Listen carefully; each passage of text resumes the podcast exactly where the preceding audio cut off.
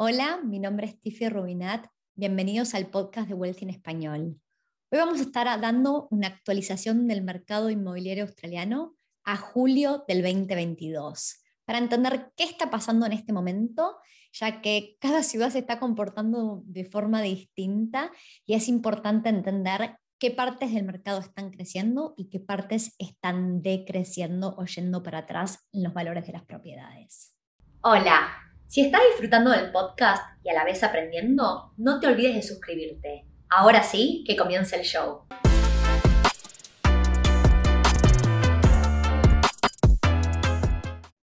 Para hablar acerca de la actualización del mercado inmobiliario a julio de 2022, hoy vamos a estar usando información de CoreLogic para aquellas personas que estén escuchando este podcast en formato audio. Obviamente van a poder seguir toda la información, pero hay personas en particular que son muy analíticas y les gusta ver gráficos, curvas, líneas, datos, lo que fuera. En ese caso les recomiendo que este podcast lo miren mediante YouTube, donde obviamente van a poder ver mi pantalla. Ahora, me gustaría tomarme unos segundos nomás antes de arrancar con el episodio de hoy para hacer un anuncio, que la verdad es que es un momento eh, increíble para Wealthy, venimos creciendo muchísimo y para poder seguir apoyando este crecimiento y todas las personas em, que estamos ayudando a encontrar las inversiones inmobiliarias correctas, esta semana lanzamos el Wealthy Partners Program. Básicamente estamos buscando em, partners, personas que tengan una pasión por las propiedades y que quieran ayudar a personas normales, comunes y corrientes a encontrar excelentes inversiones inmobiliarias en Australia. Es un trabajo part-time donde con cada referral que termine en una venta, Wealthy va a pagar una comisión de 5 mil dólares australianos. Para poder ser parte de este programa se requiere una certificación, se llama Certificate of Registration y con la primer venta que hagas, Wealthy te reembolsa el costo de la certificación. Adicionalmente, puedes acceder a las inducciones de Wealthy para entender cómo funciona el mercado inmobiliario australiano y cómo puedes ayudar a las personas queriendo hacer excelentes inversiones. Así que en la descripción del episodio de hoy van a poder encontrar el link en el cual ese link lo lleva a más información del Wealthy Partners Program y también a la aplicación en caso de que quieran sumarse al equipo. Así que sin más, voy a empezar a, em, hablar del mercado inmobiliario australiano, donde ya estoy mostrando mi pantalla y lo que se puede ver es que estamos usando la data de CoreLogic. Para aquellos que, que quieran entender las internas y el contexto, esta data Em, que CoreLogic libera el mercado suele venir em, en general dos días después de que el RBA, que es el Reserve Bank de Australia, anuncia la actualización del cash rate. Entonces el RBA eh, hace este anuncio por lo general el primer martes de cada mes y ese primer jueves de cada mes CoreLogic libera este reporte al mercado. Así que yo estoy grabando este episodio jueves 7 de julio, este reporte salió hace una hora al mercado y lo estaba esperando con ansias para poder hablar con información concreta. Vamos a ir entonces a, la primera diapositiva. Esta es algo que cada vez que doy una actualización del mercado, medio que me vuelvo un poco repetitivo, pero porque esto no varía tanto pero sí da un buen contexto para aquellas personas que miran el podcast de Wealthy o escuchan el podcast de Wealthy por primera vez. Entendiendo que estamos mirando el mercado residencial, eso significa que no estamos mirando el mercado por ahí industrial o comercial, y este mercado residencial está valuado en 9.95 trillones de dólares australianos. Ahora, cuando las personas que esta pregunta viene más seguido de lo que se imaginarían. Me preguntan, Tiffy, ¿vos crees que hay una burbuja? ¿Crees que esto se puede ir de un día para otro, eh, volverse como un GFC, lo que pasó en el 2007-2008? La respuesta para mí es no. Em, primero y principal, algo que entendí hace muchos años atrás cuando estaba en la universidad, es que cada recesión es distinta, se dispara por motivos distintos y luce distinta. Entonces no podemos esperar un GFC all over again. Es como que nosotros en nuestras vidas vamos a vivir eh, momentos que no planeábamos, la pandemia fue uno de ellos, vamos a vivir recesiones, pero ninguna recesión es igual a la anterior. En particular, Australia tiene estándares súper altos en cuanto a lo que son las Responsible Lending Rules. Y cuando miramos la cantidad de deuda que tiene el mercado inmobiliario residencial, es de tan solo 2.1 trillones de dólares. O sea, solo un quinto del mercado o el 20% es deuda.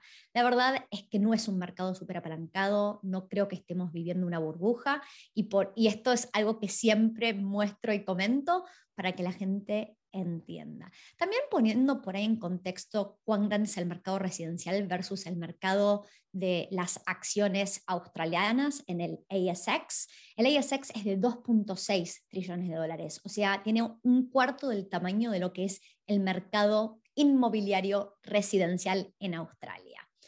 Ahora, hablemos de qué está pasando y esta data, si estamos hablando a julio 2022, llega hasta junio, fines de junio del 2022. Entonces, este es el primer trimestre desde, o sea, últimos tres meses que serían eh, abril, mayo, junio 2022, donde a nivel total nacional vemos que el mercado retrocede un 0.2% y es el primer rolling quarter o el primer trimestre desde octubre 2020, donde vemos que los valores de las propiedades a total nacional retroceden. A ver, un 0.2 es bastante menor, pero vamos a entender cómo estamos parados en lo que sería en los últimos 12 meses, o sea, desde julio del 2021 hasta junio del 2022. Y lo que vemos es un crecimiento versus los anteriores 12 meses del 11.2%. Mi perspectiva es que hace unos meses atrás, por ejemplo, em, llegamos al pico de crecimiento en enero del 2022, que fue del 22.4% versus el año o los últimos dos meses, 12 meses anteriores. Ese era un crecimiento que no era sostenible en el tiempo. Si a mí me preguntan qué es un lindo crecimiento sostenible en el tiempo, probablemente esté pensando en un 7% de crecimiento anual eso me parece un lindo crecimiento sostenido. Entonces, eh, estar diciendo que seguimos creciendo a un 11.2% es un excelente crecimiento. Obviamente nos estamos desacelerando y hay mercados que están retrocediendo. Entonces, acá lo que empezamos a ver es que cada condición de cada ciudad es tan diversa que no podemos generalizar, o sea, mirar al total nacional no es necesariamente un buen indicador porque están pasando cosas muy distintas en distintos mercados y no solo en las distintas ciudades, sino dentro de cada ciudad van a haber mercados, por ejemplo, en la parte más premium que performa de una manera muy distinta a como performa por ahí la parte más asequible o barata del mercado. Así que eso es lo que queremos profundizar hoy. Vamos a hablar de los últimos tres meses, tres meses que serían abril, mayo, junio 2022. Y en realidad, cuando recién estábamos diciendo que cada ciudad performa distinto, en estos últimos tres meses, las dos ciudades que retroceden en los valores de las propiedades mayormente son Sydney Melbourne. También vamos a mencionar a Hobart, pero no me van a verle, no le voy a prestar mucha atención a Hobart. No es un mercado tan importante para nosotros, no es tan grande, eh, no vemos tantas oportunidades, mientras que Melbourne y Sydney sí, obviamente, em, son dos eh, mercados mega importantes, ya sea para el país, para la población o para la industria inmobiliaria. Y estos son los dos mercados que retroceden. Melbourne en los últimos tres meses retrocedió un 1.8% y Sydney retrocedió un 2.8%. Ahora, no quiero que se queden solo con estos datos porque lo que vamos a ver en unas diapositivas en el futuro es que no todos los segmentos entre Sydney y Melbourne performaron de la misma manera y ese es el mensaje, es que no es que podemos generalizar ni siquiera dentro de una ciudad. El resto de las ciudades en general en los últimos tres meses crecen y en particular quiero prestarle atención a cuatro ciudades, Adelaide y Brisbane, porque están, vienen de un high histórico y para mí esto representa un riesgo. Entonces, Adelaide viene de crecer 5.1% en los últimos tres meses y Brisbane 2.7%. Los dos mercados que a mí me gustan en este momento más que nada son Canberra y Perth porque crecen, pero crecen de manera más sostenible. Perth crece en los últimos tres meses 2.1%, Canberra crece 1.5%. Entonces, hablando de los últimos 12 meses, ahora sí, en los últimos 12 meses podemos ver que antes mencionamos que Australia creció un 11.2% a total nacional. Ahora podemos distinguir entre las distintas ciudades. Eh, por lejos, Brisbane y Adelaide, eh, que son estas dos ciudades que vienen de mercados muy calientes y para mí representan un riesgo eh, bastante alto en este momento, por haber crecido en los últimos 12 meses arriba del 25% anual. Adelaide creció un 25.7%, Brisbane creció un 25.6%. Ahora, crecimientos interesantes y un poco más sostenibles en el tiempo. Canberra creció un 16.3%, sigue siendo uno de mis preferidos. Perth creció un poco menos, creció un 5.8%, pero es un mercado contracíclico y mm, me parece que como al no haber pasado por este mercado tan caliente como Adelaide y Brisbane, se pueden encontrar mejores oportunidades. No terminamos yendo a un auction para comprar cualquier cosa. Y mi regla es no comprar en auction. Muy distinto si están buscando comprar un hogar, eso no, no estamos charlando hoy, estamos hablando más que nada acerca de inversiones. Si tengo que comprar en una subasta, eso significa que es un mercado demasiado caliente para una inversión, con lo cual mi regla es nunca comprar en subasta. Em, y después, Sydney-Melbourne. Melbourne en el último año, en los últimos 12 meses, creció un 3.1%, Sydney un 5.9%. Y vayamos a hablar ahora, lo que a mí más me interesa es los percentiles de crecimiento. ¿Por qué? Porque, por ejemplo, Sydney, Melbourne y Canberra son ciudades mega caras y hay un mercado que es eh, el percentil 75, lo llamamos. Ese, ese percentil estamos hablando de propiedades de valores altísimos. Diría que como mínimo arriba de los 3 millones de dólares, ¿no? Entonces, cuando miramos qué pasó durante el 2020 y 2021, donde Sydney, Melbourne y Canberra crecieron muchísimo, de una manera alocadísima, lo que más crecía en ese momento era este percentil 75, ese mercado mega premium. Con lo cual se volvió tan, tan, tan caro, ahora que empiezan a subir las tasas de interés, la gente empieza a preocuparse porque ese es el mercado más eh, owner-occupier, ¿no? De, gente que busca comprar un hogar, no necesariamente una inversión. Cuando es un hogar, no ingresa un alquiler. Entonces, cuando van creciendo las tasas de interés, salen del bolsillo de cada uno. Y es preocupante si yo compro una propiedad, voy a inventar, de 3, 4, 5 millones, tengo una deuda altísima.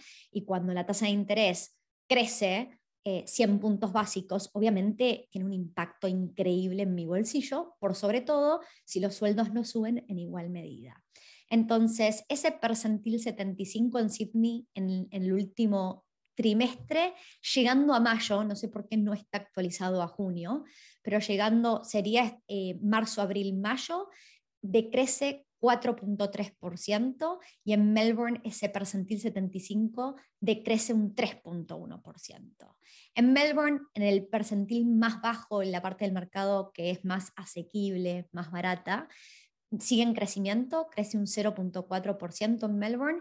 En Sydney retrocedió un 0.5%. De vuelta, son porcentajes de retroceso eh, chicos, pero son un retroceso en Sydney en este mercado, em, yo, yo, en este momento no estaría comprando en Sydney personalmente.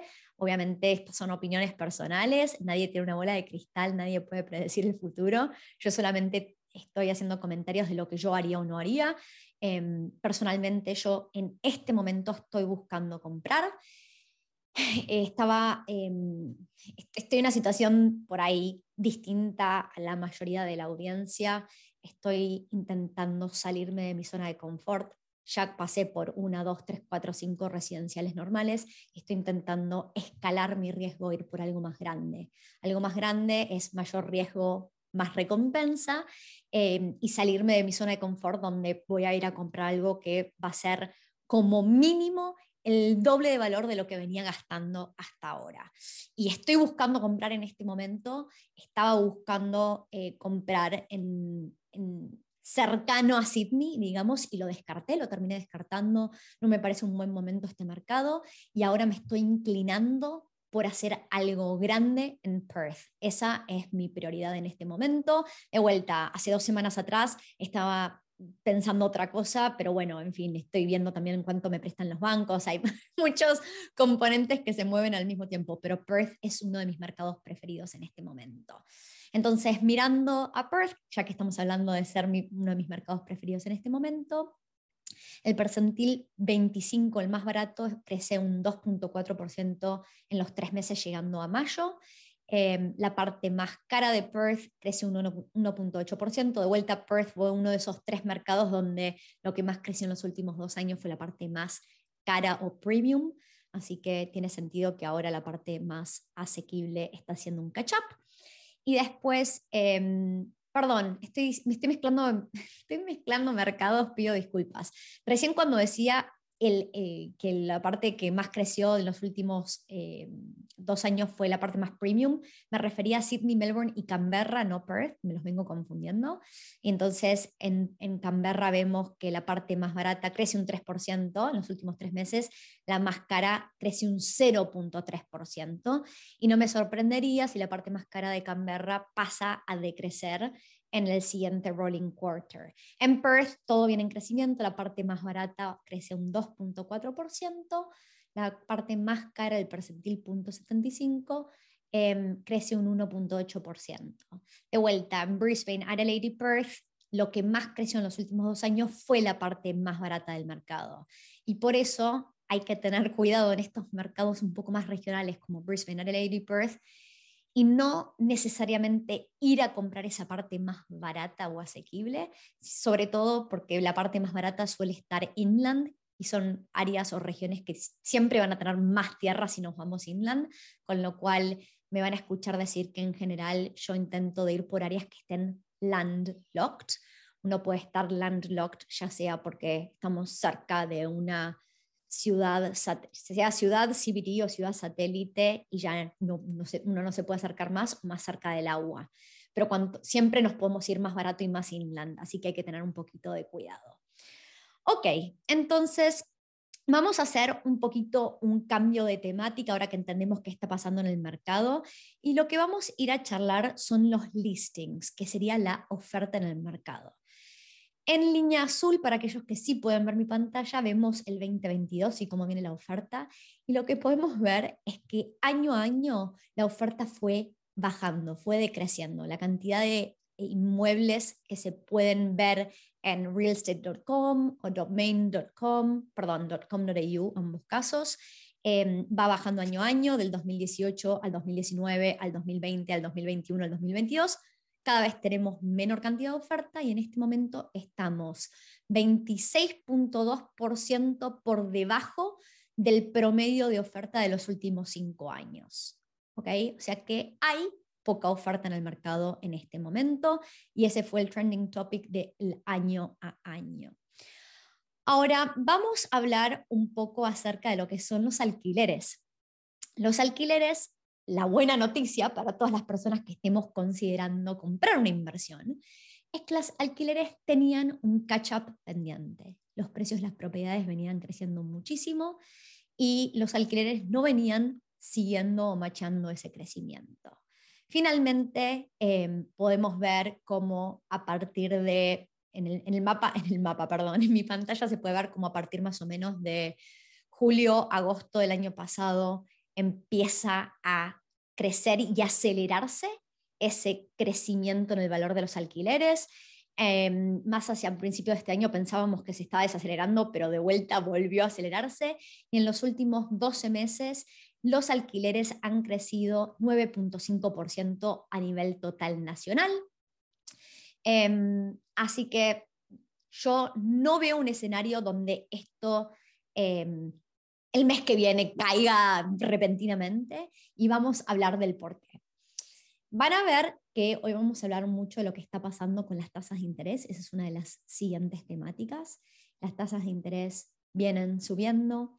Esto lo maneja el RBA, que es el Reserve Bank de Australia. ¿Y por qué suben las tasas de interés? Lo hacen para manejar la inflación. Cuando el gobierno empezó a hacer lo que se llamó quantitative easing, que empezó a inyectar dinero en el mercado durante el 2020-2021 para que la economía no se frenara durante la pandemia.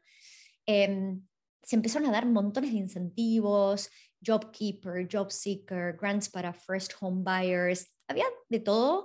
Eh, cualquier persona que se le redujeran la cantidad de horas en el trabajo, perdiera su trabajo, tenía, eh, el, gobierno lo apoyaba, ¿no? Y todo ese dinero mm, empezó a fluir en el mercado en los últimos meses.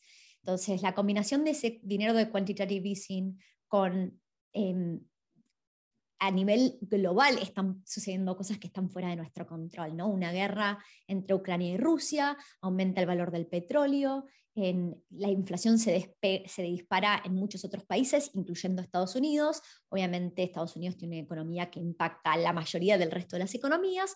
Nosotros en Australia hay montones de materiales y de cosas que se importan, no solo de Estados Unidos, de todo el mundo, y toda esa inflación global impacta obviamente a la inflación que vivimos en Australia. Entonces, en este momento, ya que estoy hablando de inflación para hablar de lo que está pasando con el aumento en el valor de los alquileres, voy a compartir el rba.gov.au, o sea, el Reserve Bank de Australia lanzó el CPI, que es el Consumer Price Index, y lo que vemos es que en la última información que lanzaron al trimestre de marzo, es que la inflación de los últimos 12 meses llegó al 5.1%. Interesante el gráfico que estamos viendo en, mi pantalla, porque si miramos cuál fue la última vez que Australia llegó a esa inflación del 5.1%, fue alrededor del 2007 y 2008, que obviamente todos podemos hacer una correlación con el GFC y lo que estaba pasando en ese, en ese momento en el mundo.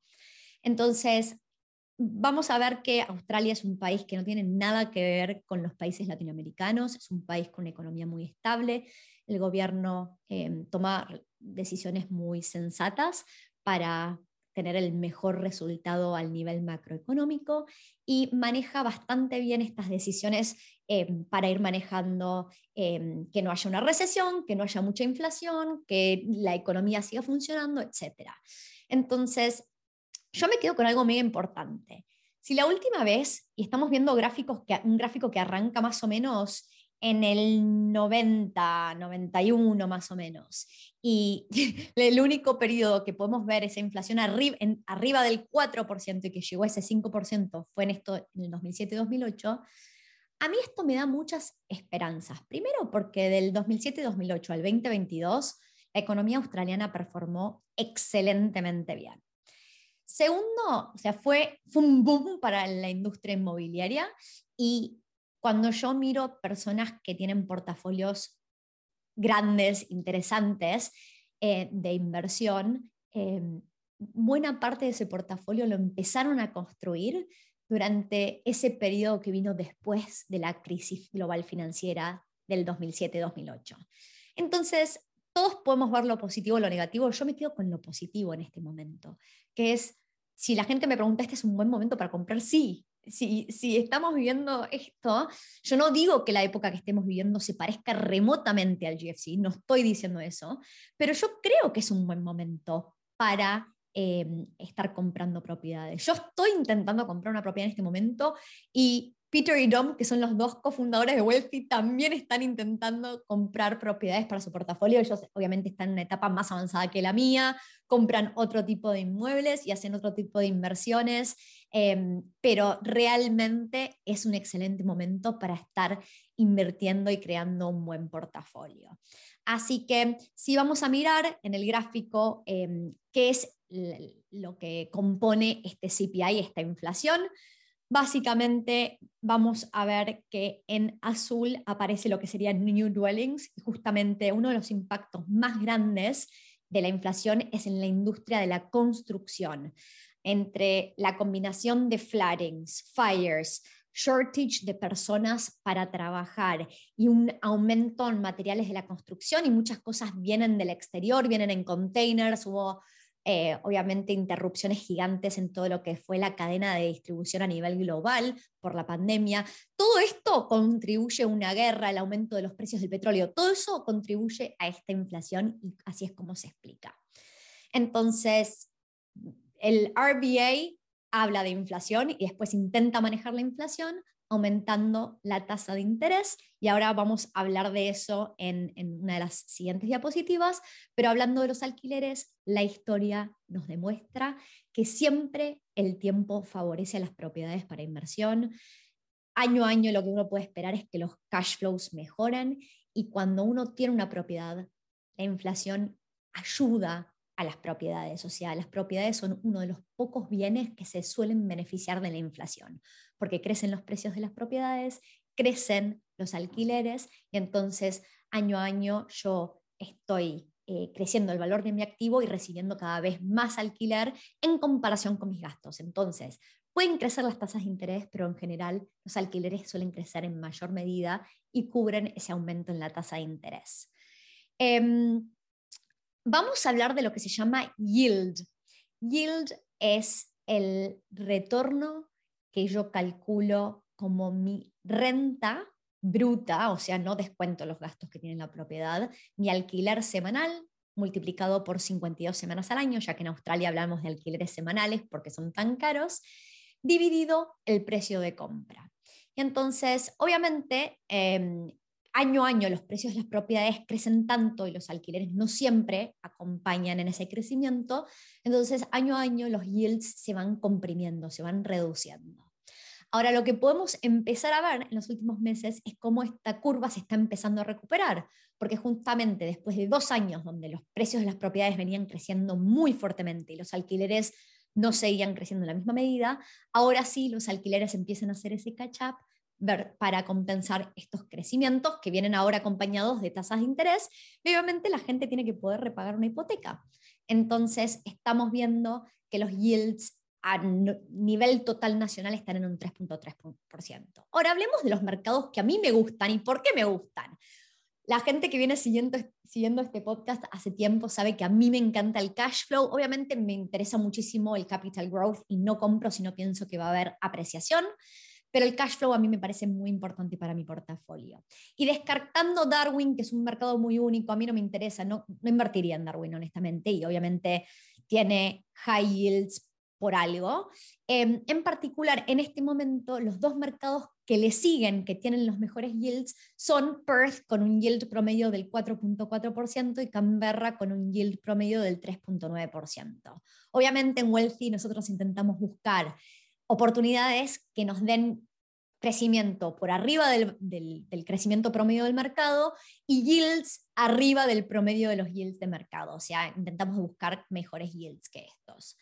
Entonces, esto es un poco lo que está sucediendo. Ahora sí, me gustaría hablar de em, el trending topic, que es el aumento del cash rate.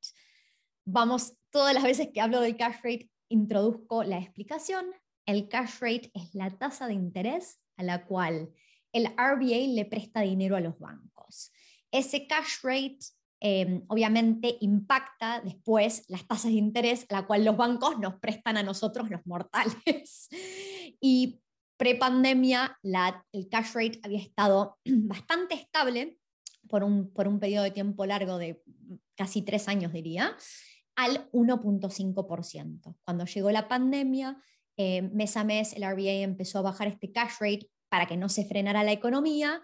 Eh, ese era el objetivo en todo ese momento y llegó a un mínimo histórico en noviembre del 2020 a un 0.1%. A medida que a principios del 2022 la inflación se empezó a acelerar, el RBA empezó a aumentar este cash rate para manejar la inflación. Y en los últimos dos periodos, o sea, julio y junio, el cash rate ambas veces aumentó 50 puntos básicos. Ahora llegó al 1.35%. De vuelta, todavía no hemos llegado a ese, esa normal del 1.5%. Y honestamente, como el, el gobierno está intentando de manejar esta inflación, probablemente en el corto a mediano plazo nos pasemos de este 1.5, probablemente lleguemos al 2%.